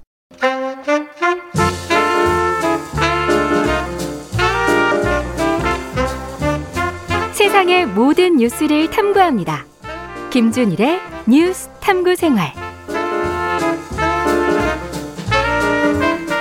네, 화제가 되는 이슈를 깊이 있게 파헤쳐보는 뉴스 탐구생활 세상 모든 것이 궁금한 남자 김준일 뉴스탑 대표 나와 계십니다. 안녕하십니까? 네, 안녕하세요. 예, 오늘은 어떤 뉴스 탐구해 볼까요? 아, 또 아파트네요. 아, 아파트, 요즘 무슨 야. 재개발 아파트 정말. 아유, 화천대유 아, 예, 대장동 힘듭니다. 대장동에서 우리 지금 어디로 넘어갑니까 그러면? 예, 예, 김포로 좀 김포. 점프를 하겠습니다. 예. 김포에서 무슨 일이 있습니까? 그러니까 어 김포 장릉 그러니까 능 있죠 왕 왕궁 왕릉이요. 예. 그 옆에 인천시 서구 검단 신도시에서 지어지고 있는 아파트가 있는데 이거를 지금 문화재청에서 이 건설사들을 고발을 했어요. 그래가지고 이게 지금 철거를 거의 다 지어놨거든요. 다 지어놨는데? 예, 거의 다 올랐어요? 그, 그 건물도 다 올라갔어요? 건물 다 올라갔죠. 거의 다 지어서 내년 한 6월쯤에 이제 입주 입주인데. 입주 예정인데 이거 철거해야 된 할지도 모른다 뭐 이런 내용이에요. 그래서 이게 돈이 일단 천문학적입니다 이게 그리고 뭐 어, 이거는 웃을 일이 아니네. 예 수만 명 웃을 일이 아니야. 수, 천 세대 수만 명이 지금 피해를 볼 수도 있어가지고 이게 음. 그 철거를 왜 해야 돼요? 그러니까 이제 그 예전에 이제 예. 문화재 뭐 청에서 이제 법이 만들어 2000년이었습니다. 문화재 주변 500m 이내에서는 음. 문화재 그거를 뭔가를 만들 때 이런 건축물을 만들 때 음. 이제 500 그러니까 그 문화재청하고 협의해야 된다. 문화재가 있는 곳은 예, 500m 문화재가 있는데 500m 안쪽에 있으면은 이게 지금 문화재는 장릉이 여기에 있어요. 그렇죠. 이거는 이제 예. 그 조선왕조 40개 왕, 왕릉 40개를 묶어 가지고 이게 유네스코 문화유산으로도 등재돼 있잖아요. 예. 그러니까 이거 여기 장릉도 그 중에 하나니까 장릉에는 누가 묻혀 있는 거죠? 장릉이요. 아 김포 장릉은 예. 조선 선조의 다섯째 아들이자 인조의 아버지인 원종과 어머니 인원왕후의 무덤이라고 하네요. 저도 이거 보고서 알았습니다. 아, 높은 분들의 예. 예. 그러니까 수도권에 사실은 대부분 왕릉이 있잖아요. 수도권에 있잖아요. 왕릉이라는 게. 예. 그러니까 이게 개발을 하면서 맨날 이렇게 부딪히는 건데 음. 이제 500m 안에는 문화재청하고 협의가 하기로 2000년에 만들어졌고 예. 그 이후에 이게 좀 강화되기도 약화되기도 하는데 음. 지금 핵심은 그런 겁니다. 여기는 20m 이상 지금 못 올리게 돼 있어요. 첫 번째는 먼저 뭐냐면 은 여기가 높이를 예, 예. 아, 높이 20m면 7층, 8층. 7, 8층? 예. 예. 그러니까 3m씩 하면은 뭐 7, 8층인데 음. 그러니까 이게 뭐냐면은 여기가 에- 한 거리가 왕릉 이 장릉하고의 거리가 한 사, 제일 끝단이 제일 음. 가까운 쪽에 한 450m 정도 됩니다. 그러니까 이거 전체를 다 철거해야 되는 게 아니라 예. 그러니까 일부를 철거해야 되는 거예요. 일부를. 아니 근데 제가 좀 상식적으로 이해가 안 가는 게 예, 예. 장릉은 이미 여기에 잘 보존이 돼 있죠. 예, 예. 김포 장릉은. 예. 그래서 그 장릉에는 인원 왕, 왕후 등을 모셨는데 어. 모시고 있고 근데 아파트가 7, 8층 이상 지어지면 안 돼요? 450m 이내에는? 그러니까 그건 문화재청하고 협의를 해야 되는데 협의를 안 하고 한 거죠. 그러니까 히스토리를 좀 설명을 드릴게요. 예. 그러니까 2014년에 택지를 조성을 합니다. 여기서. 예. 인천시에 인천시 서구청에서 택지를 조성을 하는데 일부 부분은 그 500m 안쪽으로 들어와 있는 거예요. 이 택지를. 예. 그거를 건설사들한테 판매를 해요. 팔아버렸어요, 이미. 아니 팔아버렸어. 팔았죠, 팔았죠. 근데 이제 규정이 2017년에 이제 문화재청이 좀 더 이제 강화를 해요. 이거를 아. 강화를 해가지고 이를테면은 어, 역사 문화 환경 보존 지역 내 건축 행위 등에 대한 허용 규정을 이거 변경을 고시를 했는데 여기에 신축되는 건축물의 최고 높이가 20m를 넘으면 문화재청의 개별 심의를 받아야 된다라고 이제 했어요. 아, 심의를 받아야 된다. 예, 예. 17년에. 예, 그런데 서구청, 이 음. 택지를 판매한 서구청에서는 이미 그때 심, 심의 다 받았다, 허가 받았다. 그러니까 문제 없다라는 거고, 문화재청에서는 음. 주체가 바뀌었잖아요. 아. 서구청이고 이제 건설사들이 그때는 택지를 판매한 거고 이거는 이제 실제 건물이 올라가니까 또 어, 받아야 된다. 받아야 되는데 안 받았다라는 거고 2019년 에 건설사들은 그냥 지어버립니다. 사실 그러니까 건설사들이 심의를 안 받고? 심의 안 받고 지어버렸어요. 17년에 심의를 받았으면 되는 거 아니에요? 그러면? 근데 이제 예. 이게 해석의 차이가 있는 거죠. 그러니까 서구청에서는 어쨌든 이거를 판매한 입장에서는 예. 안 받아도 된다. 이렇게 하고 건설사들도 이걸 몰랐을 리가 없죠. 근데 그냥 무시하고 예. 뭐 이게 방송 용어는 아니면 쌩까고 그냥 지워버린 겁니다. 이거를. 야, 그러니까 좀- 문화재청이 예. 열받은 거예요.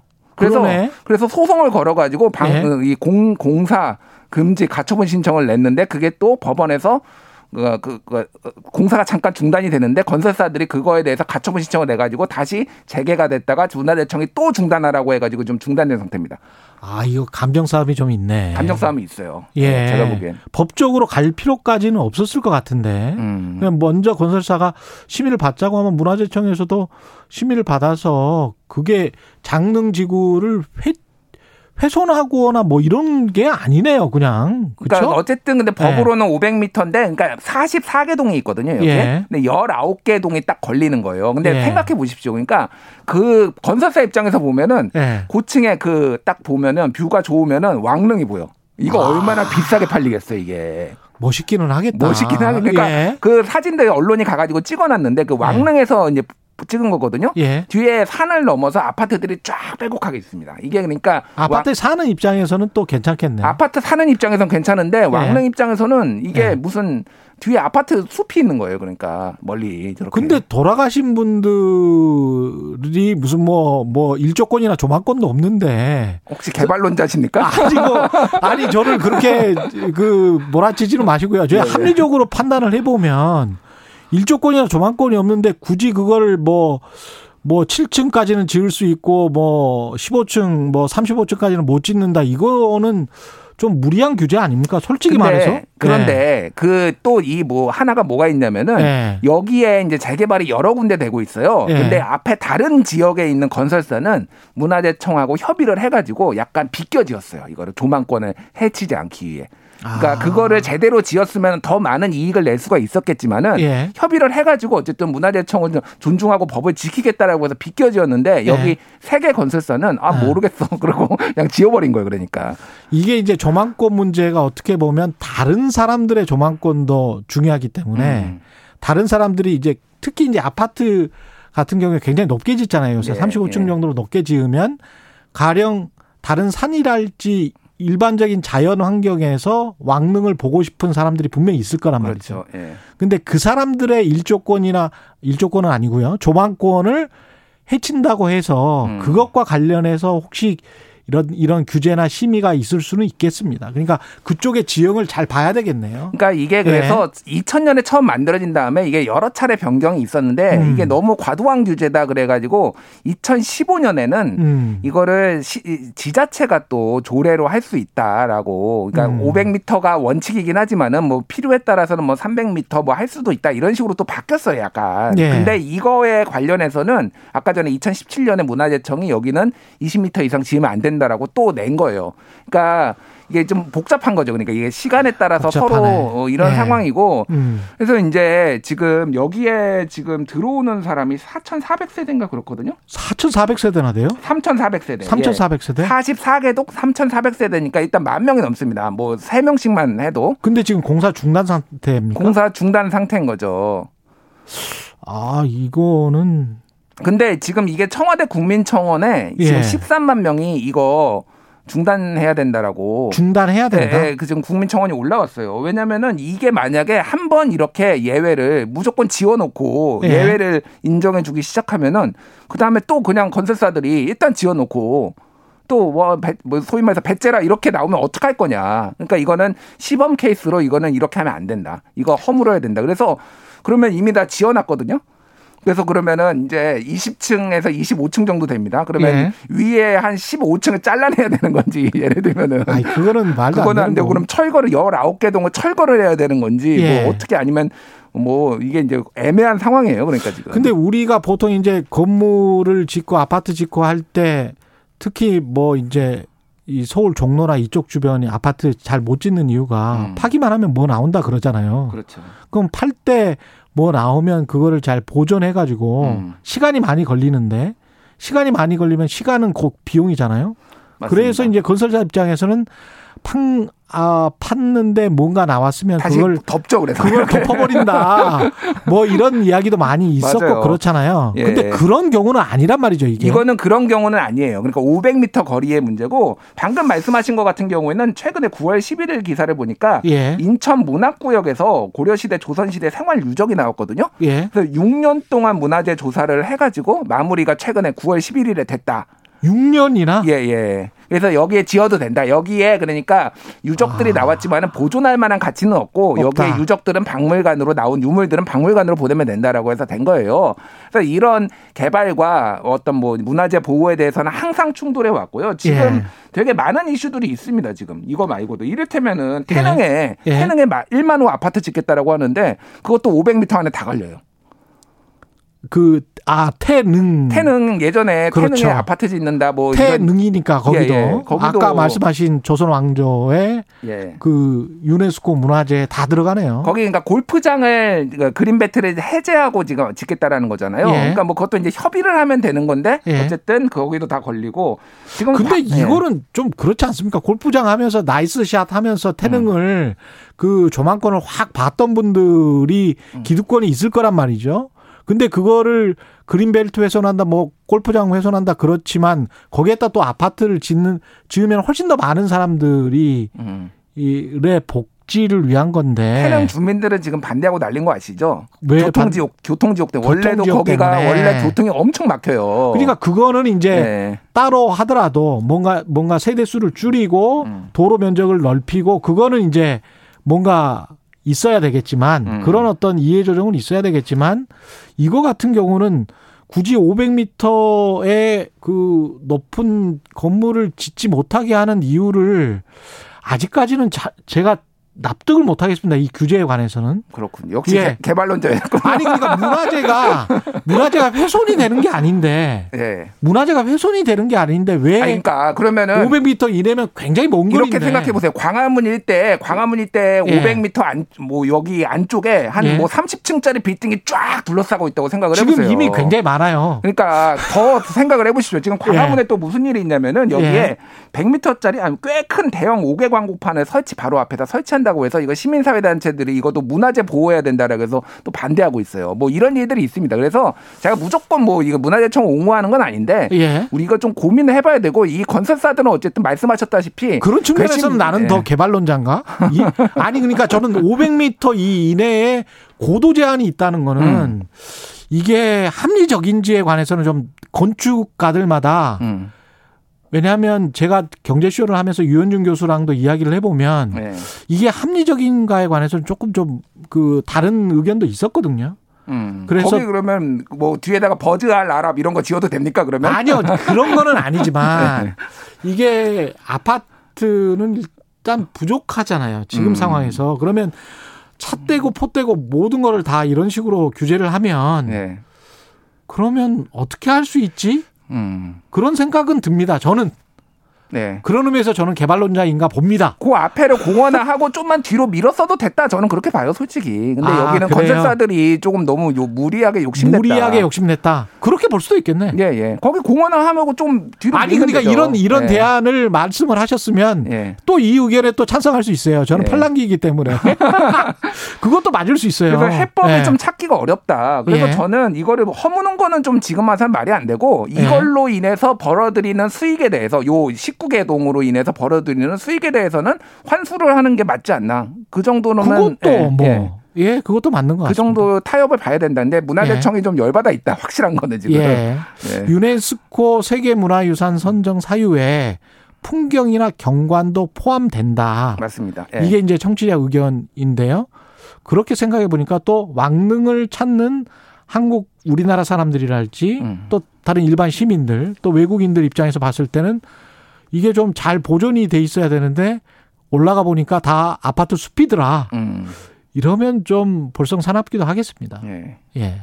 합리적이시네요, 생각보다. 아니 제가 무조건 뭐 개발을 한, 하겠다는 게 아니고 예. 이것 저것을 다 따져 받는 받는데 처음에는 언뜻 이해는 안 갔어요. 음. 예, 근데 그런 문제점이 있을 수 있겠습니다. 충분히. 예. 잘 모르겠네요. 잘 모르겠는 이슈들이 많아요. 그러니까요. 세상 예. 참 어렵죠. 어려워요. 예, 오늘 말씀 감사하고요. 지금까지 김준일 뉴스톱 대표였습니다. 고맙습니다. 예, 감사합니다. 예, KBS 일라디오 최경영의 최강 시사 듣고 계신 지금 시각은 8시 45분으로 향하고 있습니다. 여러분은 지금 KBS 1라디오 최경영의 최강 시사와 함께하고 계십니다. 네, 지난 3월 회식에 참석했다 돌아오던 길에 어, 선임 간부에게 성추행 피해를 당하고 혼인신고를 마친 날인 5월 22일 스스로 극단적 선택을 한 공군 제20 전투비행단의 여성 부사관 사건 다들 기억하실 겁니다. 어제 피해자 유족과 군인권센터가 기자회견을 열었습니다. 어떤 내용이었는지 임태훈 군인권센터 소장 연결돼 있습니다. 안녕하세요. 네, 안녕하십니까. 예. 지난 5월이었으니까요. 안타까운 사건이었는데 전 국민의 공분을 샀습니다. 4개월 정도 지났고요. 수사는 어떻게 진행됐습니까? 어, 수사는 뭐 다들 아시겠지만 당시에 그 수사를 망친 것에 대한 수사를 하지 않았습니까? 그렇죠. 어, 그 수사를 덮어버렸었죠. 한, 그렇죠. 사실상 한달 이제 거의 정도? 하- 하지 않았던 거죠. 그래서 피해자가 극단적 선택을 했던 것인데요. 예. 어, 그 수사는 사실상 부실 수사, 축소 수사, 은폐 수사 이러기 때문에 음. 과연 왜 제대로 공정한 수사를 하지 않았냐, 즉 네. 가해자를 비호하고 가해자를 구속하지 않았냐 이런 것들인데요. 예. 어 이것은 군 검사와 군 음. 거- 경찰이 연루된 사건이기 때문에 예. 사실상 어 그것을 상부 조직의 군사 경찰과 군 검사들이 같이 수사를 해야 되는 겁니다. 예. 그러니까는 이게 수사가 잘 될 리가 없죠. 왜냐하면은 친정집 식구들이 뭐 시댁을 뭐 치는 이런 격이기 때문에 음. 어, 초동 수사도 굉장히 이상하게 진행되지 않았습니까? 압수수색도 여기 찔끔 저기 찔끔 이런 식으로 진행이 돼요. 예. 그리고 중요한 것은 군 수뇌부에 대한 수사는 거의 이루어지지 않아서 예. 이것에 대한 비판 국민적 여론이 안 좋아지니까 음. 장관은 부랴부랴 이제 여론을 무마하기 위해서 특임 그- 군 검사라는 어, 제도를 도입합니다. 음. 사실은 거의 우리 군에서는 창군 이래 없었던 것이거든요. 예. 그 특임 군 검사를 임명해서 다시 수사, 수사를 이제 박차를 가하는데요. 문제는 어 특임 군 검사가 수사를 하려면은 군 수뇌부에 대한 통신 영장 같은 것들을 신청해서 다 들여다봐야 될 거 아닙니까? 예. 이 사람이 어디서 외압을 받았는지, 누구랑 어떤 청탁을 받았는지. 하지만 공군 수뇌부에 대한 영장, 통신 영장을 특임 검사가 신청을 했는데 무더기로 기각이 됐습니다. 음. 뭐 이런 부실한 수사들이 여전히 앞으로는 국민들한테 엄중 수사하겠다고 얘기해놓고 뒤에서는 특임 군 검사의 손가발을 묶어버리는 상태인 거죠. 왜냐하면 예. 국방부 장관이 관할하는 국방부 군사법원에서 통신영장을 무더기로 기각했습니다. 음. 그 앞뒤가 다른 거죠. 그렇군요. 네. 그 어제 기자회견에서 유족이 이번 사건 피해자의 실명과 사진까지 다 공개했잖아요. 네네. 이건 어떤 의미가 있나요? 아버님도 사실은 계속 언론에서 음성 변조하고 모자이크 처리하고 나오지 않았습니까? 뭐 그것은 이제 본질적인 문제는 우리 딸에 대한 명예 회복이고 어, 이 사건을 엉터리로 수사한 사람들에 대한 어 그 처벌인데요. 어 불필요한 어떤 논쟁점들을 피하기 위해서 뭐 이제 그렇게 해 오셨습니다. 실명도 공개하지 않고. 예. 근데 이제는 군의 수사를 믿을 수 없으니 음. 어 이제는 내가 우리 딸의 명예를 되찾기 위해서 내 얼굴도 공개하고 예. 음성도 변제하지 마시라. 그리고 우리 딸은 떳떳한 군인으로서 명예를 회복해야 될 어, 권리가 있다라고 판단돼서 어, 사진과 이름을 공개한 것으로 제가 알고 있습니다. 수사 과정에서의 문제를 아까 말씀을 하셨는데 공군 법무실과 가해자 측 법무법인 간의 그 통신 내역을 확보하기 위해서 청구된 통신 영장 네네. 이게 이제 군사법원에서 무더기 기각됐었다. 네네. 이것도 이제 군 인권센터가 바- 밝힌 건데요. 네 그렇습니다. 이게 통신 영장의 청구 대상은 누구였죠? 어, 당시 공군 참모총장과 공, 공군 참모차장 그리고 20 변투 비행 단장 아. 이세 명이고요. 예. 어, 플러스 그 당시에 어 문제가 됐다고 지목하고 있던 그 법무법인의 고문 그러니까 그 공군 장군 출신인 고문과 어 법무실장 출신인 변호사 이렇게 다섯 명인데요. 예. 한명 빼고 모두 무더기로 기각됐습니다. 그렇군요. 네네. 기각 사유는 뭡니까? 아, 기각 사유는 제가 정확하게 그 기각 결정문을 보거나 하진 않았기 때문에 예. 어, 알 수는 없지만 뭐 사실은 수사하지 말라는 소리죠. 왜냐하면은 음. 어, 지금 현재 공군 당시 공군 참모총장은 소환에도 불응하고 있거든요. 예. 어, 그렇다면은 사실은 어떻게 보면 체포를 해야 되는 상황인데 음. 문제는 민간인이다 보니까 음. 군 검찰이 체포를 할 수가 없습니다. 이 경우에는 체포를 하려면은 민간 검찰과 합동 조- 수사단을 꾸려야 되는데 예. 그럴 생각은 군은 일도 없습니다. 아. 왜냐하면 예. 그렇게 되면 주도권을 민간 검찰에 뺏길 수도 있다라는 강박증이 있기 때문에 예. 그 칼끝이 군 수뇌부를 향할 수도 있기 때문에 음. 어, 국방부 장관도 수사 대상이 될 수도 있거든요. 예. 그러니까 자기 수뇌부를 보호하기 위해서 군사법원이 존재한다는 게 이번에 다 만천하에 드러난 것이죠. 그러니까 음. 계속 군사법원을 민간으로 이양 안 하겠다라고 뻗팅기고 있는 겁니다. 통신 영장이 기각된 그 높은 사람들이 이 어떤 통화를 했는지 그 통화 내역이랄지 통화 내용이 나와야 네네. 그래야 그 국방부가 배운지 또는 뭐 어디까지가 배운지를 알 수가 있을 텐데. 그렇죠. 이거는요, 어떻게 보면은 음. 군 수뇌부가 클리어하다, 깨끗하다, 우리는, 예. 어, 그것을 어, 국민들 앞에 보여주기 위해서도 사실은 어떻게 보면 예. 통신영장은 기본적으로 발부해줘야 되는 게 맞습니다. 음. 어, 그리고 떳떳하다면은 왜 전 공군 참모총장이 소환에 불응을 합니까? 제가 만약에 총장이라면 스스로 자진해서 출석하고 자진해서 당시 쓰던 핸드폰도 포렌식하라고 제출할 것 같아요. 예. 근데 그렇게 하지 못한다는 것은 떳떳하지 못하기 때문에 그러지 않느냐라는 의심을 살 수밖에 없는 상황들을 점점 만들고 있는 것이죠. 그러네요. 게다가 지난 7일에 군 검찰 수사 시, 어, 심의위도 의혹이 불거진 부실 수사 의혹이 불거진 관련자들에 대해서 불기소 처분 공고를 내렸잖아요. 네, 그렇습니다. 예. 이게 군 수사 심의위가 뭐 어떤 뭐 법적 구성력은 없죠. 의, 의결 내용이. 아, 뭐 그렇긴 합니다. 권고를 할수 있는 기능만 가지고 있죠. 근데 불기소 처분 권고를 내렸다는 건 그래도 이제 상징적인 것 같습니다. 아, 불기소 권고 처분은요, 예. 굉장히 그 국방부 검찰단의 입장과 피의자의 입장에서만, 예. 어, 그 적극적으로 인용해 준 거라서 저희는 굉장히 부적절하다고 보는데요. 음. 이렇습니다.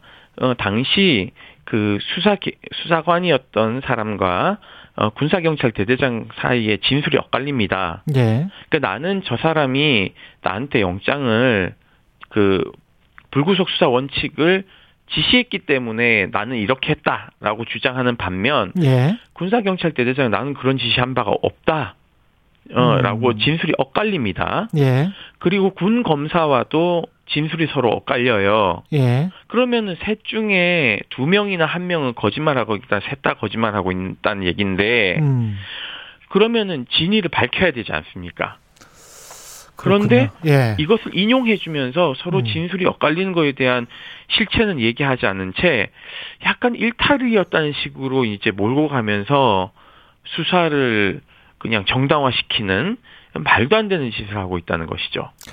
어제 그 피해자 유족들과 소장님은 지금 어제 기자회견 통해서 특검 도입해야 된다. 국방부 장관 경질해야 된다. 이렇게 촉구를 하셨는데 특검 도입은 이런 상황에서는 꼭 필요하다. 이렇게 보십니까?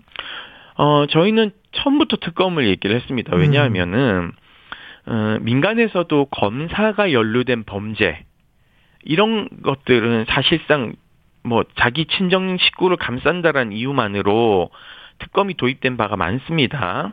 그리고 권력형 비리 같은 경우에도 마찬가지고요. 예. 그렇기 때문에 구, 그군 수뇌부의 통제를 받고 있는 군 검찰과 군사 경찰이 제대로 상부 구조를 수사할 수 있을까 그거는 이제 의문인 것이죠. 그렇기 때문에 특검을 통해서 명명백백히 사- 실체적 진실을 파헤쳐야 된다라는 것이 저희들의 판단이고요. 윤일병 사망 사건에서도 모두 다 드러났지 않습니까? 윤일병 네. 사망 사건의 직접적 가해자들은 다 처벌이 됐지만 당시에 냉동만두를 먹다가 기도가 막혀서 죽었다라고 사건을 축소 은폐 왜곡한 어 당시 군사 경찰과 군 검찰, 군 수뇌부에 대한 수사에서 모두 다 무혐의 처분을 받았습니다. 예. 그러니까 이것을 봤을 때, 어, 이게 과연, 어, 이중사 사망 사건도 윤일병 사, 사건의 축소판이다라고 저희들은 판단하고 있기 때문에 예. 이거는 국회에서 지금 계류 중인 야 사당이 제출한 어, 특검 법안을 빨리 여당이 동의해서 통과하면 돼- 통과시키면 되거든요. 여당만 동의하면은 어, 바로 상정해서 통과시킬 수 있습니다. 예. 알겠습니다. 오늘은 여기까지 해야겠습니다. 임태훈 군인권센터 소장이었습니다. 고맙습니다. 네, 감사합니다. 9월 29일 수요일 KBS 일라디오 최경령의 최강 시사 오늘은 여기까지입니다. 저는 KBS 최경령 기자였고요. 내일 아침 7시 20분입니다. 다시 돌아오겠습니다. 고맙습니다.